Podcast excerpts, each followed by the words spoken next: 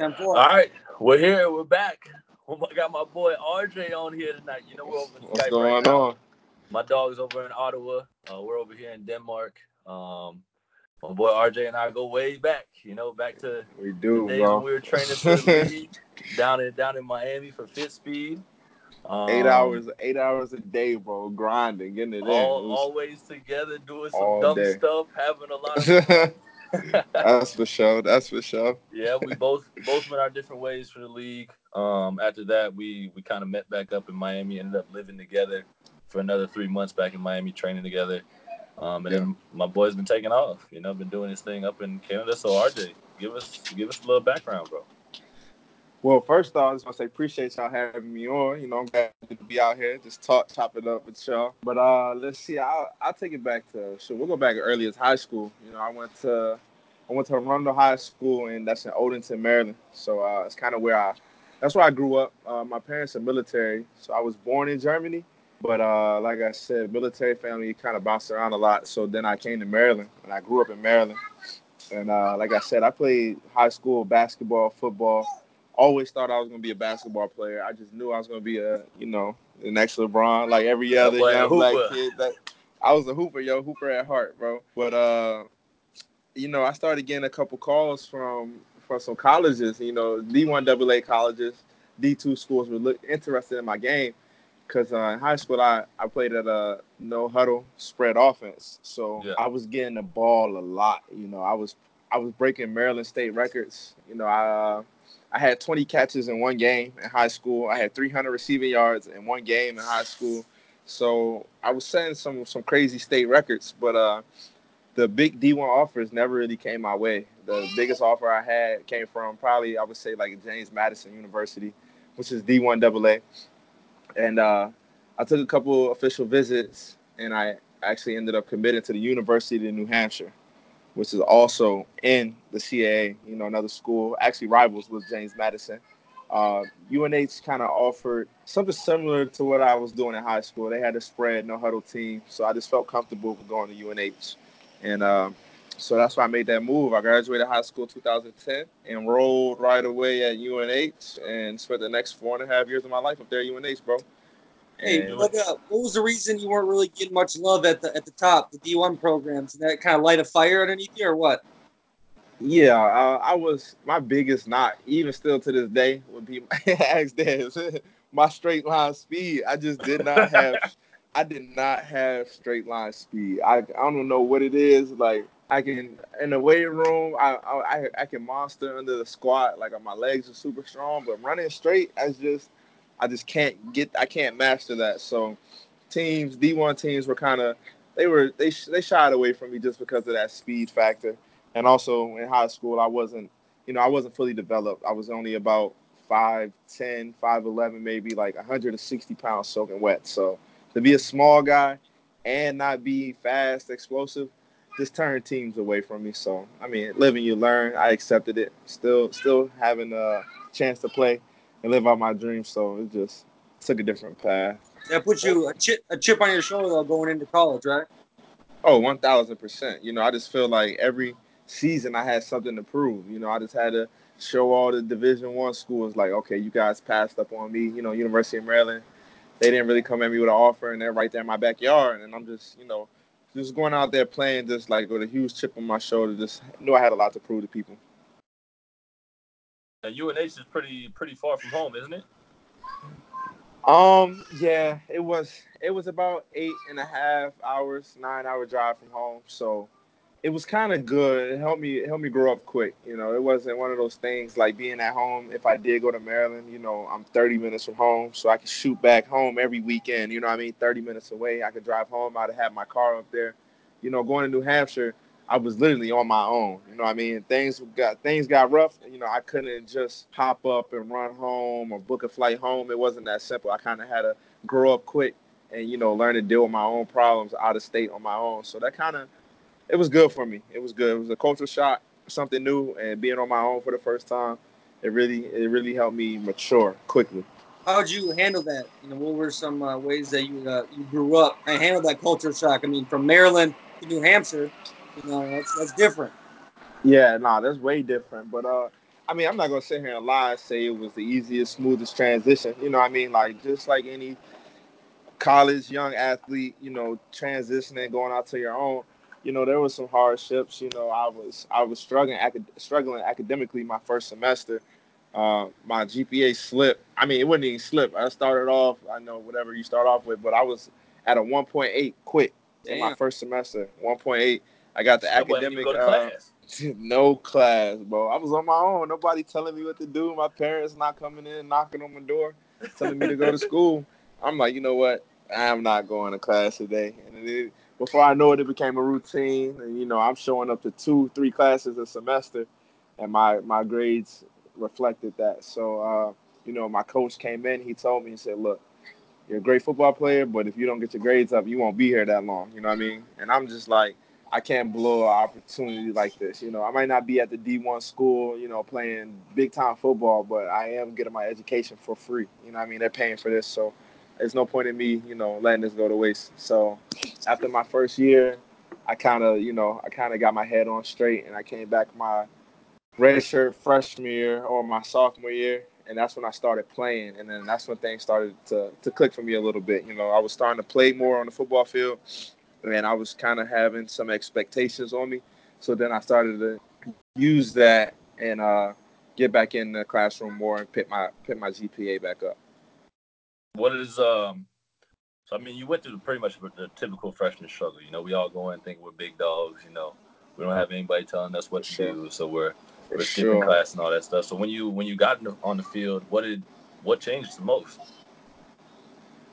Um, I mean, to be honest, you know that first like that red shirt year when you just sit back and you watch, like like you said, you think you're the big dog, you think you're top dog, but that's rarely the case. I mean, there's some kids that can come out and do that, but the biggest transition I'll say is that playbook. I was not ready for to to learn that playbook my first year, so it was good that my coach sat me down, red shirted me, and uh, then I got to get in the playbook, get to learn the speed of the game, got to watch for an entire season. And then when I came out my redshirt freshman year, just having that whole year of experience under my belt, I came out my redshirt freshman year and I just kind of was able to take off a little bit. You know, I had some success. I was playing with a, I played behind, a, I played with a couple guys who were seniors. So I had some guys out there on the field with me who, who's been around for four years, you know, who knew the ropes. So they just took me under their wing like, you know, little bro and they was just showing me the ropes, telling me how to do this, how I could, you know, make the game easier for myself. And having that kind of experience and having that veteran leadership as a freshman, it, it kind of it helped out a lot. You know, there's some situations where, you know, redshirt freshmen, they're expected to take on that leadership role. I didn't have to do that. I was able to sit back and just, you know, ride the coattails of the seniors. And that helped me to like really ease my way into it. And then gradually, you know, by the time my sophomore year came around, then you know the seniors had left, and it was time for me to kind of start stepping into that that leadership role. And then sophomore year, you know, I was able to become an All American. And then my next year, junior year, the expectations are even higher. You know, I'm going into my junior year, you know, preseason All American, preseason All Conference, things like that. And I was able to to capitalize, stay healthy. We had a great team, and you know, I was able to come out the end of my junior year, another All American season you know. And then going into my senior years, the standard was just set, and you know, preseason everything, All American, All Conference, and my goal was more not individual based. I was trying to lead the team to a national championship. You know, it wasn't about me no more; it was about the team, and um, we had a good year. You know, we we ended up being number one in the country. We were ranked number one in the FCS that year. You know, we had our first ever home playoff game at the University of New Hampshire. It was the first time we made it to the national semifinals. You know, so we were uh, we had a good run going my senior year. We actually ended up losing in the national semifinal game. It was a home game, packed game, sellout. Uh, we lost to Illinois State, but just that run that we were able to go on my senior year, I remember it like it was yesterday. It was just, it was something really special, and it all started back, you know, my freshman year, being humbled, having to sit down and watch and learn the ropes, and then eventually taking those steps year by year to, you know, become the guy and the leader for that team. Yeah, let me take you back a little bit because obviously you had a great career. You balled out. We talked about the Jerry Rice who broke a couple of his records. Um, now I did, yeah. when uh, you were balling out, you were getting the preseason All Americans. You're getting All Americans. You know when you when you get to the top, it's kind of hard to stay there. You know, people lose focus. How did you keep yourself? Um,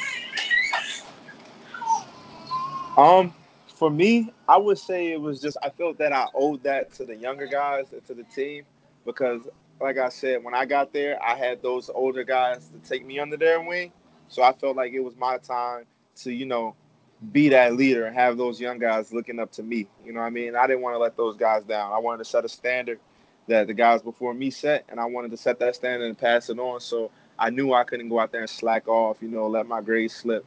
I didn't want to be a negative role model. I wanted to be a positive role model to the young guys coming in. You know, keep that UNH legacy going. giving back.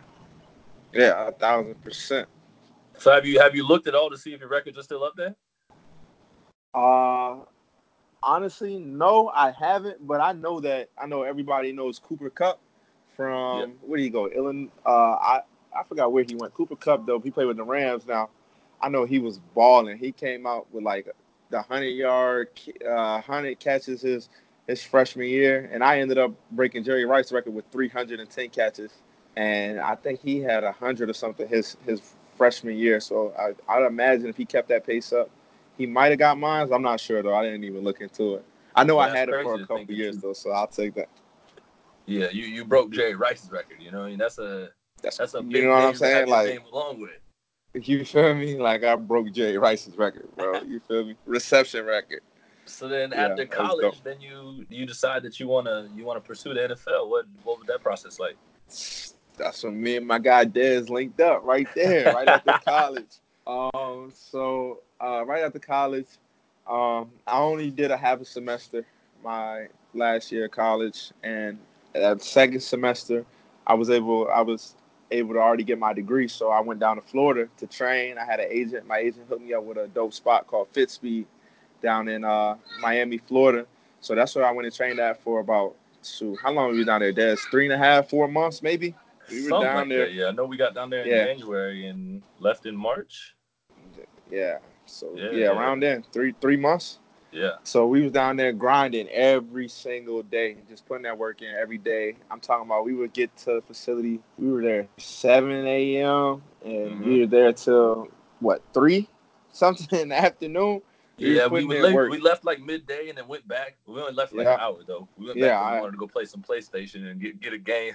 Get a game, man. Maybe a nap, whatever. You feel me? Sunday we we, wouldn't we ain't never napped. nap We had there. to eat lunch.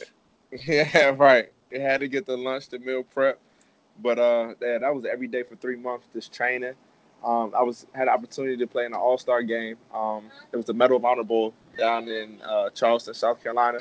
So I played in that all star game. Um, I had a couple catches in the game, uh, so I got some good film. Hey, princess, I have a daughter now. I don't know if I was- told you guys. I have a little girl now. Also, should tell y'all that she's uh, almost two. She's almost two. She'll be two in September. Fully grown. So that's there what y'all walking, hear. talking. walking, talking. So that, that's what y'all hear in the background, all right. But so, um, She sure do So, love yeah, daddy. like I I, know that. you hear that? Go play with mommy, please, princess. Go play with mommy. Um. So yeah, like I said, I was playing in the All Star game, and then after the All Star game, it came draft. It came closer to the draft, and you know there was speculation like, all right, you know, I- if I run well, if I run well, I might be a late round draft pick. You know, and at my pro day, I did actually run well. I ran a my. I came in with Dez and everybody first day. I think I ran like a four seven, four eight. It was slow. It was very slow. It was bad. It was bad. But at my pro day, I ended up running a four four nine and a four five three. So like that was like huge for me. Huge. Like four four four four nine, four five three to a lot of other receivers it's like eh. But to me that was like a gigantic step. So I kind of proved, you know, the doubters wrong. Same thing that happened in high school, you know. Everybody said I was too slow, so I had to go to a smaller college. Now coming out of college, people still saying I'm too slow. I go out, I, I run a decent time, and it's like, all right, so now I proved everybody wrong. Now I get an opportunity to get drafted. Um, draft day comes. You know, obviously I knew I wasn't going day one or two. Those are like top dogs, but I was like, there's a really good chance that I can get drafted on day three. So I'm watching the entire draft, day three. Day three draft is the longest. It's eight hours. It's so long, so long. And I'm watching the entire draft. And it got to that last, it got to the seventh round. Um, I believe it was the Rams. The Rams called me in the seventh round. My phone rang. I got super excited. I'm like, you know, here's my opportunity. Um, one of the personnel directors with the Rams said, "Yeah, we have two picks. We're going to take you in one of our two picks." And the Rams pick came up. They had two picks up in the seventh round. Rams pick came up. They took a wide receiver. They took someone else, not a not a receiver. And I was kind of, you know, I was like, ah, but I know they have another pick. So two picks later, the Rams were back on the board, and I'm like, here it is. Here's their second pick. They're going to take me and they took another wide receiver, and I was just I was devastated, man, devastated. You know, 15 more picks went by. My name didn't get called. It was the end of the draft, and you know, like a lot of the other dudes out there who went undrafted, you know, I was hurt. You know, I cried. You know, I was with my family, and I was just I was super hurt, but I didn't even have time to you know to sulk for too long because before I knew it, I had five or six teams calling me, offering me uh, undrafted free agent contracts. So I was on the phone with my agent. I was on the phone with these teams calling, quick back and forth, and then my agent was like, "Look, we got to make a decision within the next five minutes because they'll pass this offer to someone else." And my brother, my dad, a couple of my boys were there. We were like googling the rosters of all the teams, seeing who had the least amount of wide receivers, see who needed wide receivers, where was my best opportunity, and we just decided to go with New Orleans. New Orleans offered me a contract, and I signed with New Orleans Saints five minutes after the draft, and I was an undrafted free agent for the Saints, and uh, that's kind of how my NFL journey started, just like that. I, I remember I remember draft day, third third day. You know, we was all sitting in the group chat, all all mad. You know, we was all like, "Well, we just got this mad. call, so so we gonna go here, we gonna go there," and then the draft ended, and all of us were like, "Damn, bro!" Like, cause the same thing. It was me, you, me, Demir, and Melvin. Mel, yep. Yeah, we was all sitting in the group was, chat. It's like, dang, bro, like we really didn't get drafted. That was tough, yo. And I remember, so you went, you signed with Jacksonville, correct? Yep. You signed Jacksonville. Demir ended up going to the Panthers, Carolina. Uh, I remember Evan. Evan got drafted. He did get drafted in the sixth round. Yep. And and Mel, I don't think Mel had anything for a couple days, but he ended up getting a, a, invite to. I want to say, was it the Vikings? Yeah, he went to Minnesota Vikings for a rookie. rookie Minnesota. Trial. Yep, and it was just like we were all devastated. But like I said, it happened so quick. Like our opportunities came just like that. So we all just had a, you know, we congratulated each other and was like, "All right, fellas, let's go to work. Put that work yeah. in." For sure. So when but, you got uh, to when you got to the Saints, well, what what happened next? So, you know, I got to the Saints and it was just I was just wide eyed, bro. Like it was just like I said, I played D one AA and we didn't have too many draft picks. I think we had three people get drafted ever from from UNH, you know what I mean? So being with the Saints, it was just like a, a complete uh, culture shock. Like my first day there, you know what I mean? Like I, I saw Drew Brees. He's like, Yeah, I'm Drew. And I'm like, I know who you are. He's like, Yo, you want to stay here and just catch these passes for me?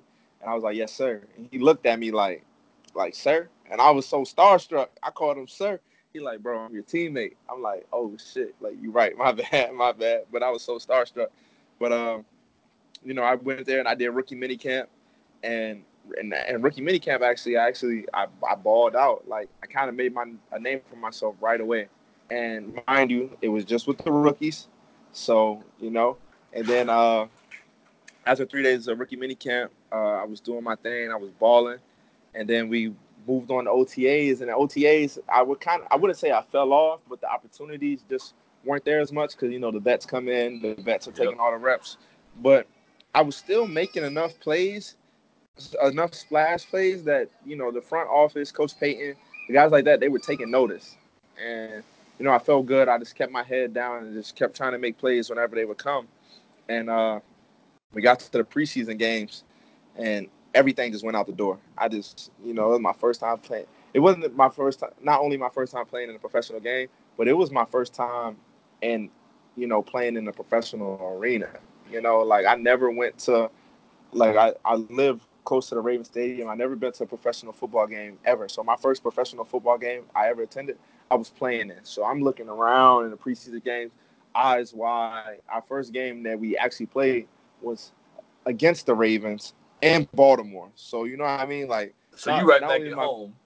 I'm right back at home, bro. I got 40 fans. I got 40 people from the crib there, bro. And I just I played bad. I didn't have a good game. This is just it, I was like, dang, so all the stuff I did in camp just out the door and I was I just knew I was going to get released the next day and um, Hey, I actually didn't get released. what was like? Why do you think that happened? Do you think it was just a, too big of a, a moment for you? You weren't prepared for it, or what was going through your head when that that, that opportunity came? I wouldn't say I wasn't prepared because I was prepared. Like I was doing all the same stuff in training camp. It was just a matter of like, like I said, I played at University of New Hampshire, so the most fans that I might have played in front of was 15, maybe when we played against North Dakota State or Minnesota. That might have been, but uh, you know, getting out there on that stage, that big stage, bright lights, you know, Sunday night football at home, like just that stage, kind of, it was kind of a shock to me, and I let the game get bigger than what it was. You know, it, it was all it was was a preseason game, but to me, it was like I'm at home. I'm putting all this added pressure on myself that I didn't need to put on myself, so it was kind of on me, and it's kind of it showed in my play. I just wasn't out there making those same plays. And like I said, I thought I was going home, but I did enough did enough work in training camp that the coaches were like, all right, we want to give him another opportunity. And, and uh, you know, after the game, I didn't I didn't do anything. I didn't have a catch, or nothing. Second game came, and this time we played at we were in New Orleans. We were at home, and, and I thought the Ravens Stadium was big. I got to New Orleans and it was packed in the dome, and I was like, "Oh my God, this is even worse, bro! Even worse." so I go out there, and I once again, it's not the best game I've ever played. Just put it like that. And um, I eventually, after the game, I didn't do too well. The next day, I got the call. Uh, they called Coach Payton called me into his office. I had to bring my playbook, and they were like, "Look, we just didn't see everything that you put on film and training camp and practices that didn't correlate over to the games. But he was like, we saw from you in that training camp and in practice that we're going to give you an opportunity to stay around. We're going to keep you on practice squad. So they actually eventually ended up signing me to the practice squad, and that was my that was my first time. I wouldn't say I didn't make the 53 man roster, but I made the practice squad for the New Orleans Saints. So that was my first camp making a practice squad. It was it was definitely a blessing. I was And how I was long? excited How long about were you that on practice for squad sure. with him? So it was crazy. So I was on practice squad for literally a week. After the first week, I got released, and they sent me home. So I was home for home for three days. After those three days, they called me back. They're like, RJ, we're bringing you back. Pack your bags. You're coming back. So I come back, and I'm back in New Orleans for another. I'm back in New Orleans for another month, maybe. And after a month, they released me again. They sent me home for another four days. I was home for four days, and then they called me. They were like, "Pack your bags. You're coming back." So this time I went back, and I was on practice squad again for another. This time I was there for a good minute. I was there for about. I was there for about two months, two and a half months this time, and same thing happened. They released me, and this time after they released me, my agent was like, "All right, like uh, they keep doing this with you. Let's try another opportunity." So I went and worked out for the Atlanta Falcons. And after I worked out for the Falcons, the Falcons liked me. So the Falcons ended up signing me to their practice squad.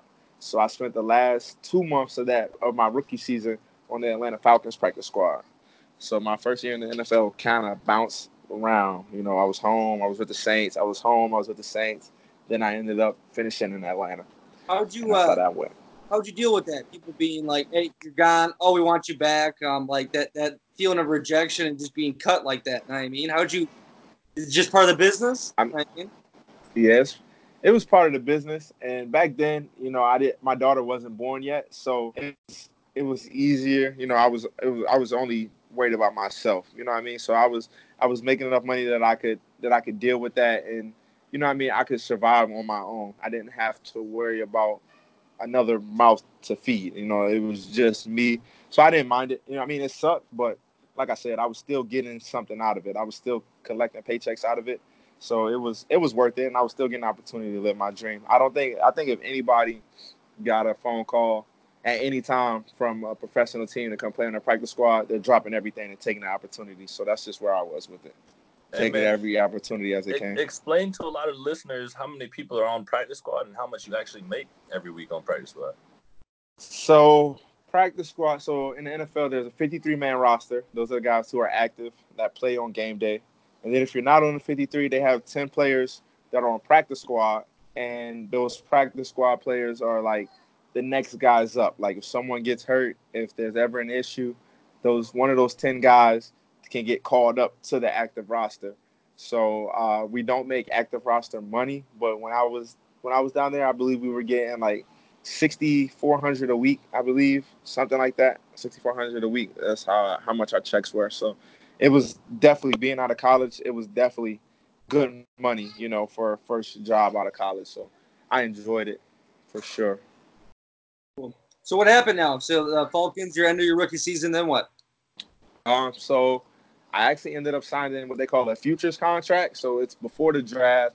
It's uh, like a contract to come back to a team and do the whole offseason program with the team. So I signed a contract called a futures back with the New Orleans Saints because I felt comfortable. Like I knew the playbook, I knew everything there, so I knew the people. So I ended up signing the futures contract with the Saints, and I went through the whole preseason, everything again. Same thing that happened my rookie year. I did I did well in OTAs. I made a name for myself in OTAs.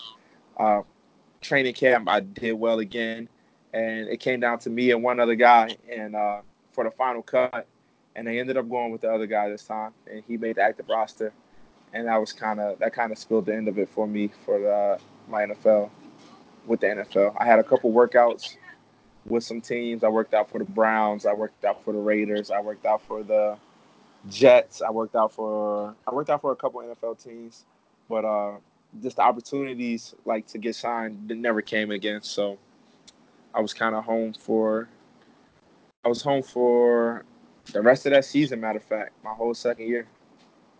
Yeah, and what, What what was going through your mind? Did you think football was over?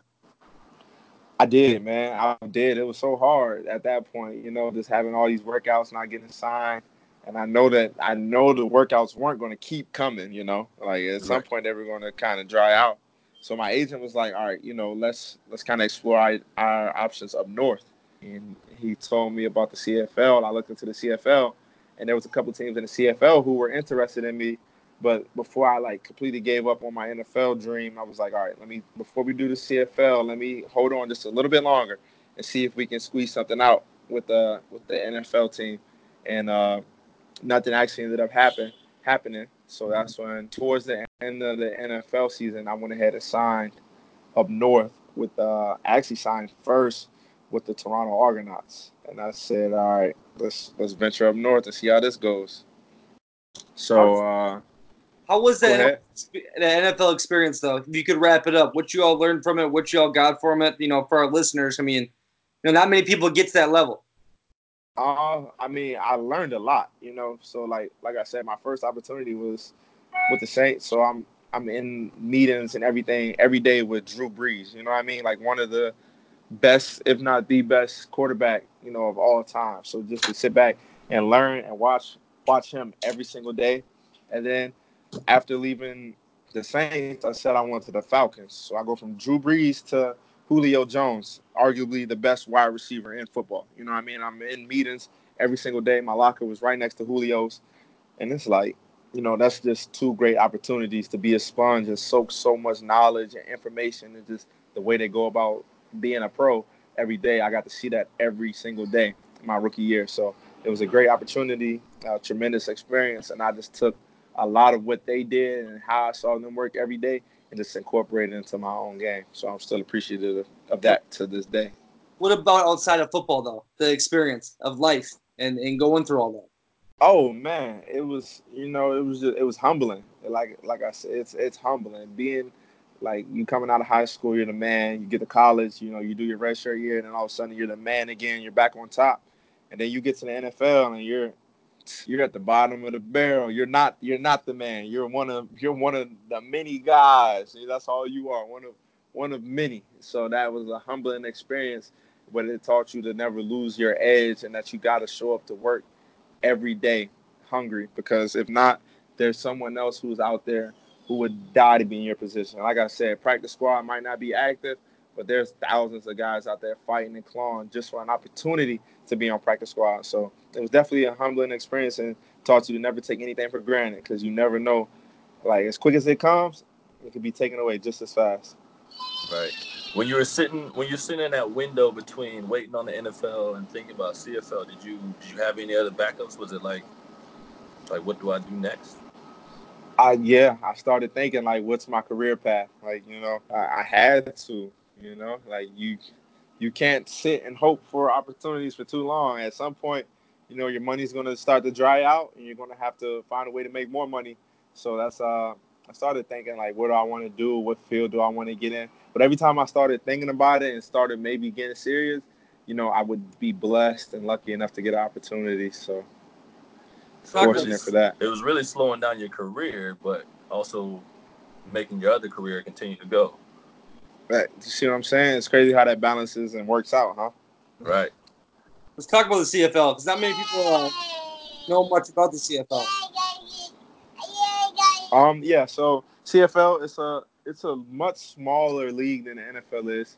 Uh, we only have nine teams up here in the CFL. We have four on the East Coast, five on the West Coast, and um, it's kind of a different game. You know, there's a couple rule changes that are different from the NFL, but uh, once you get past those rule changes, like you, you gotta understand, it's still football, and it right. is definitely the CFL is almost just as humbling, if not more humbling than the NFL. Like a lot of guys, they hear the CFL, they think, all right, I'm gonna come up to the CFL, I'm gonna play for a year, I'm gonna get some good film, and I'm gonna go back to the NFL. And I had that same mindset. I'm coming up here, I'm gonna play a season, I'm gonna kill it for a season, and then I'm back to the NFL. And that is not the case ever. It is humbling. Once you come up here, you think you're going to do that, and before you know it, you're getting cut, you're getting bounced around, you're on practice squad in the CFL, and that was my experience. I started off with Toronto, I got released. I'm like, oh man, like this really might be it for football.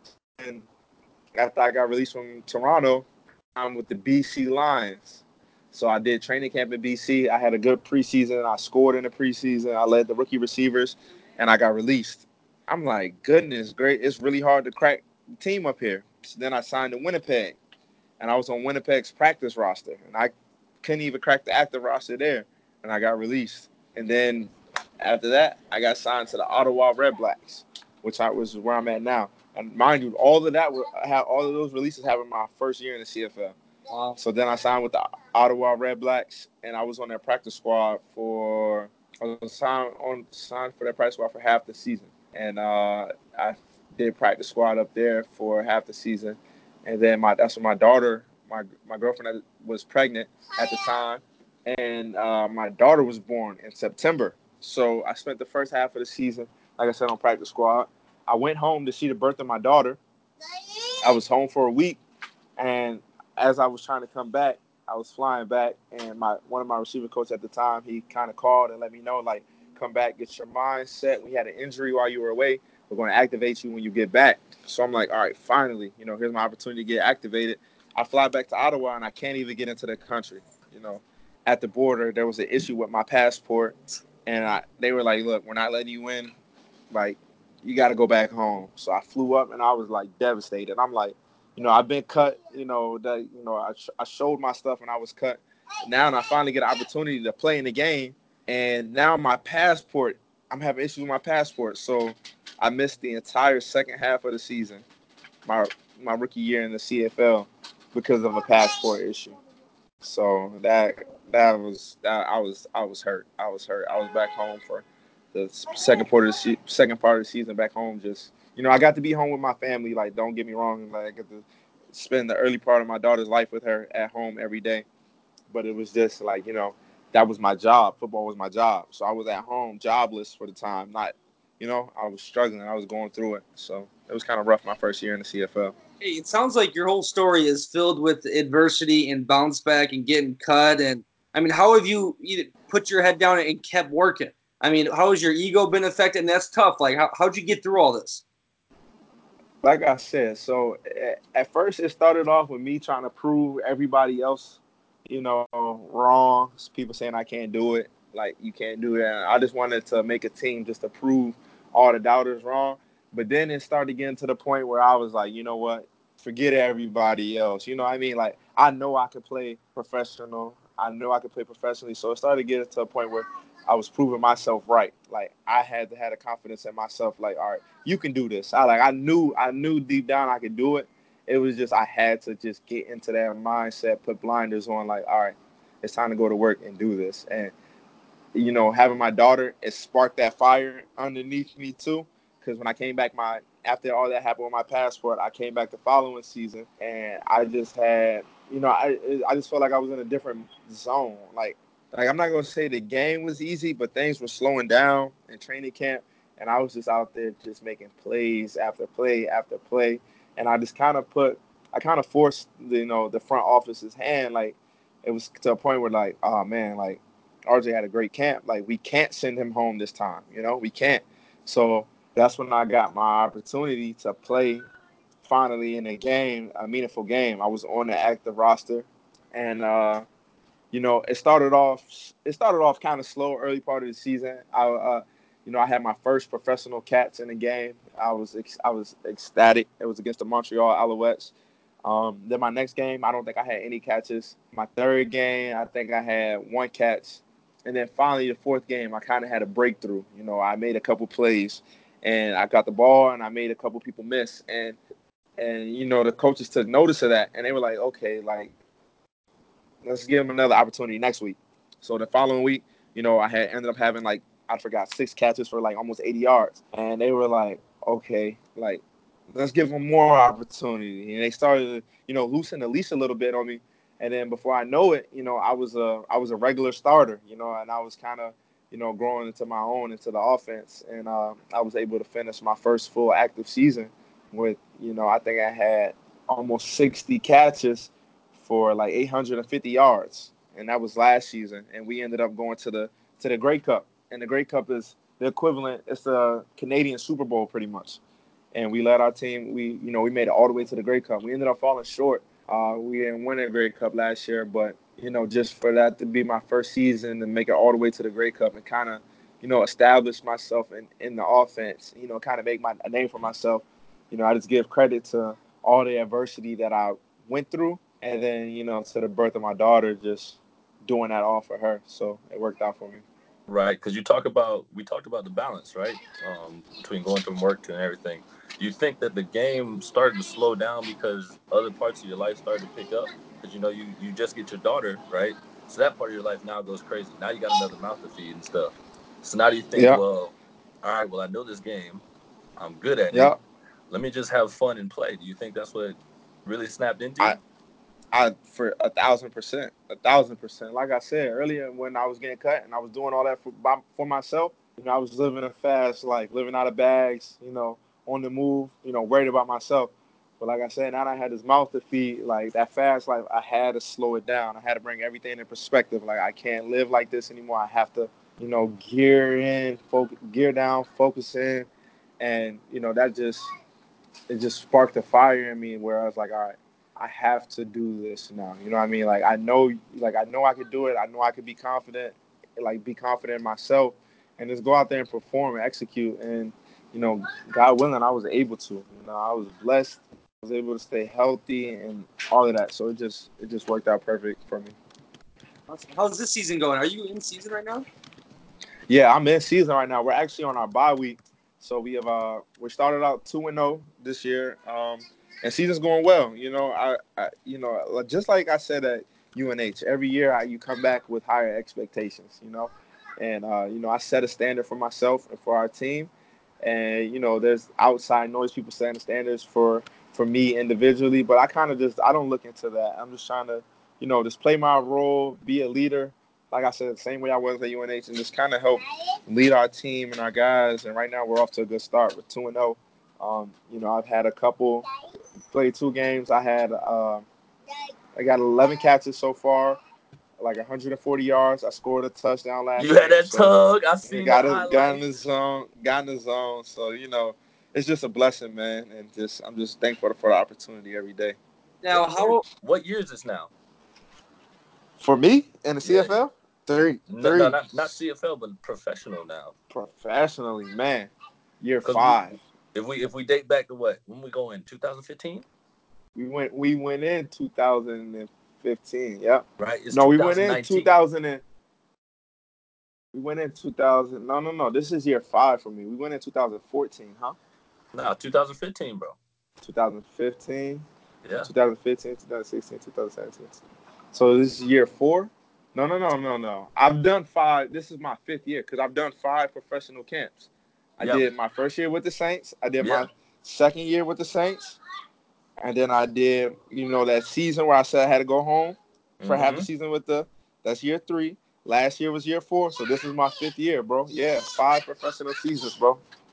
How is that life like sustainability? Now you have a family too. You know the money. You got to move in place to place. I mean, is it? How many more years think you can do it? I mean, are you in a good spot now? Yeah, I'm in a much better spot now uh, than I was. Like I said, I was living a fast life, but being established, like I said, I've been in Ottawa for this is my third year now here in Ottawa. So, you know, I kind of established myself. I've been here for, I've had two full seasons here. Well, a full season and a half because of that first year, what happened. And now this year, you know, just still, just trying to be smart, manage my money, and just being make sure I can take care of my family. That's my biggest goal. Yeah, I mean, because not many people know like what kind of money are they talking about in the CFL, and is it just like sustainable for your life? You can save up and then Oh yeah, for sure. Like obviously, I don't think anything is like American sports as far as money wise and how much you make, but you still make uh we, we make a decent we make a good living over here. You know, I'm able to provide for my family and I'm comfortable and I'm happy with that. good, good. How, how much longer do you think you can? Uh, I mean, you're play professional ball. Are you gonna go into coaching after, or what's kind of the future looking like? Um, my goal, you know, God willing, I would love to play this game. I, I just ride the wave as long as I can. You know, there's guys up here in the CFL who are still like playing receiver at 33, 34, and I just pray that that could be me. You know, I would love, love the opportunity to play that long and be able to provide for my family. But uh, post post football, I kind of want to. I think I'm gonna want to take a break. You know, just uh, get away from it for a little while. I'm not get canceling coaching completely out of the picture. But for the first few years, I kind of just want to, you know, take it easy. Um, I'm a big guy. I'm a big gym guy, kind of like Dez. So maybe open up a small business back in my hometown and just, you know, help train, you know, kids, uh, older kids, high school kids trying to transition to college, you know, parents. Just like a small, local, family-owned business. Just trying to help give back to in my community. That's kind of my goal. What I want to do. So the game will never get away from you totally. You think? No, it'll never get away from me. You know, I love the game. The game is what gives me an opportunity to, you know, provide for my daughter and my family. So I can never get away from the game. You know, I'm thankful for the game every day. I put in work for this every day since I've been a kid. So the game will never be completely out of my out of my life ever. Awesome, man. You got you got a good story. It's great.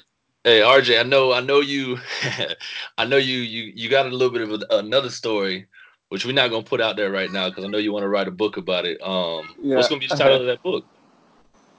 Man, I don't know, bro. I gotta get with a publisher company or something to figure out what I want to do. But uh, I Hey, man, I can't- I can't definitely wait think, I definitely think. Uh, say again. I can't wait till you actually actually put that out there. You know, because I mean, we lived together. You know, we were together for Yeah. like lived together three, four months. So I know, I know the background and all the struggles that you went through and everything like that. So when you do release it, let us know so we can put it all on the podcast. No doubt, bro. I appreciate that, bro. I appreciate y'all having me on. Y'all give me this opportunity to, to share my story and everything. What's what's your daughter's name? Milani, Milani J Harris. Uh, M. We call her MJ, RJ, Milani, and my real name is Ronnie. So they kind of go hand in hand. Milani and Ronnie, RJ, MJ.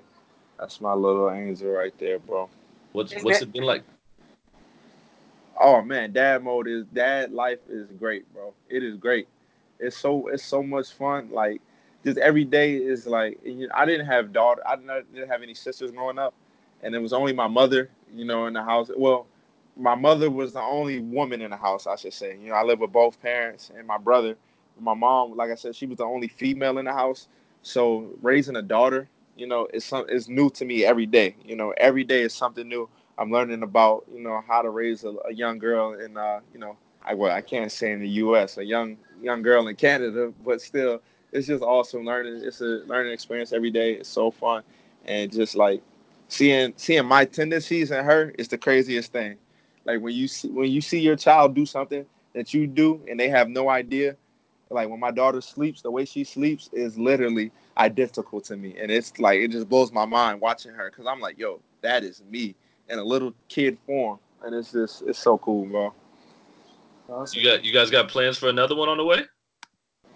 Man, yeah, yes. You know, like it's the hardest thing to do. I think is going from you know a little kid and then when they're in diaper diaper mode and diaper is still at that age to transitioning out of diapers to having to restart. Like I'd rather just do it all back to back while they're still in that diaper phase, so we never have to get out of it. Cause once you get out of diaper phase, bro, it's it's, it's hard to go back. I can tell you that.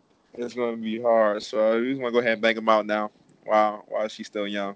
Hey man, Plus, RJ, RJ, your journey's been awesome. Your story's great. Do you have like uh, some like life lessons or some some words to kind of tell our listeners? Um, you know, to motivate yeah, man. Uh, honestly, I would just say for me, it took me a couple years to realize this, but just ignore the outside noise because once I started ignoring the outside noise, like I said, and I started doing stuff for me and for more internal goals, like rather than trying to prove everybody else wrong, and started to do things for myself, proving myself right, you know, doing things for my family, for my daughter. Once it became internal for me as as as a opposed to external, that's when I started to notice the success. So just you know, just just cancel out all the white noise out of outside noise. None of that. None of that matters. You know why you do things. You know your goal. You know. You know. You know what makes you hungry. You know, starving distractions need your focus. That's it. Awesome. What are some What are some uh, major books and stuff you've been reading lately? You read? You read? Yeah, bro. I got a couple books in here right now. I haven't been. Besides your playbook. I haven't been reading. besides the playbook. So the book I'm reading right now is called. Here, I'm gonna show you. It's called Things Fall Apart. I have. Oh, I don't know how to flip my camera. Don't worry about it. It's it's audio only. It's yeah. Well, it's called. Uh, oh, it's audio only. It's called Things Fall Apart, bro. It's it's uh by Chinua Achebe. I, I don't know. It's a. It's kind of a good motivating book, and it's it's honestly like feeds into what I've been talking about, honestly. Like just kind of not trying to live up to someone else's life and live your own life. It's about a, a man trying to get out of his father's shadows and live his own life. And that's that's the book I'm reading right now. But yeah, I, I love reading, bro. That's my that's my thing. When we talk about uh, the next series on the podcast, I'll go into more about that in the books I've read. Word. Man, I'm gonna let you get back to your daughter. I appreciate you doing this for us. I know it's it's late at night for us, but kind of in the midday. Hey, good luck the rest of the season, my brother. Yeah, I, appreciate I appreciate that, bro. Good talking to y'all. Great yeah, job. Man. All right, bro. Peace.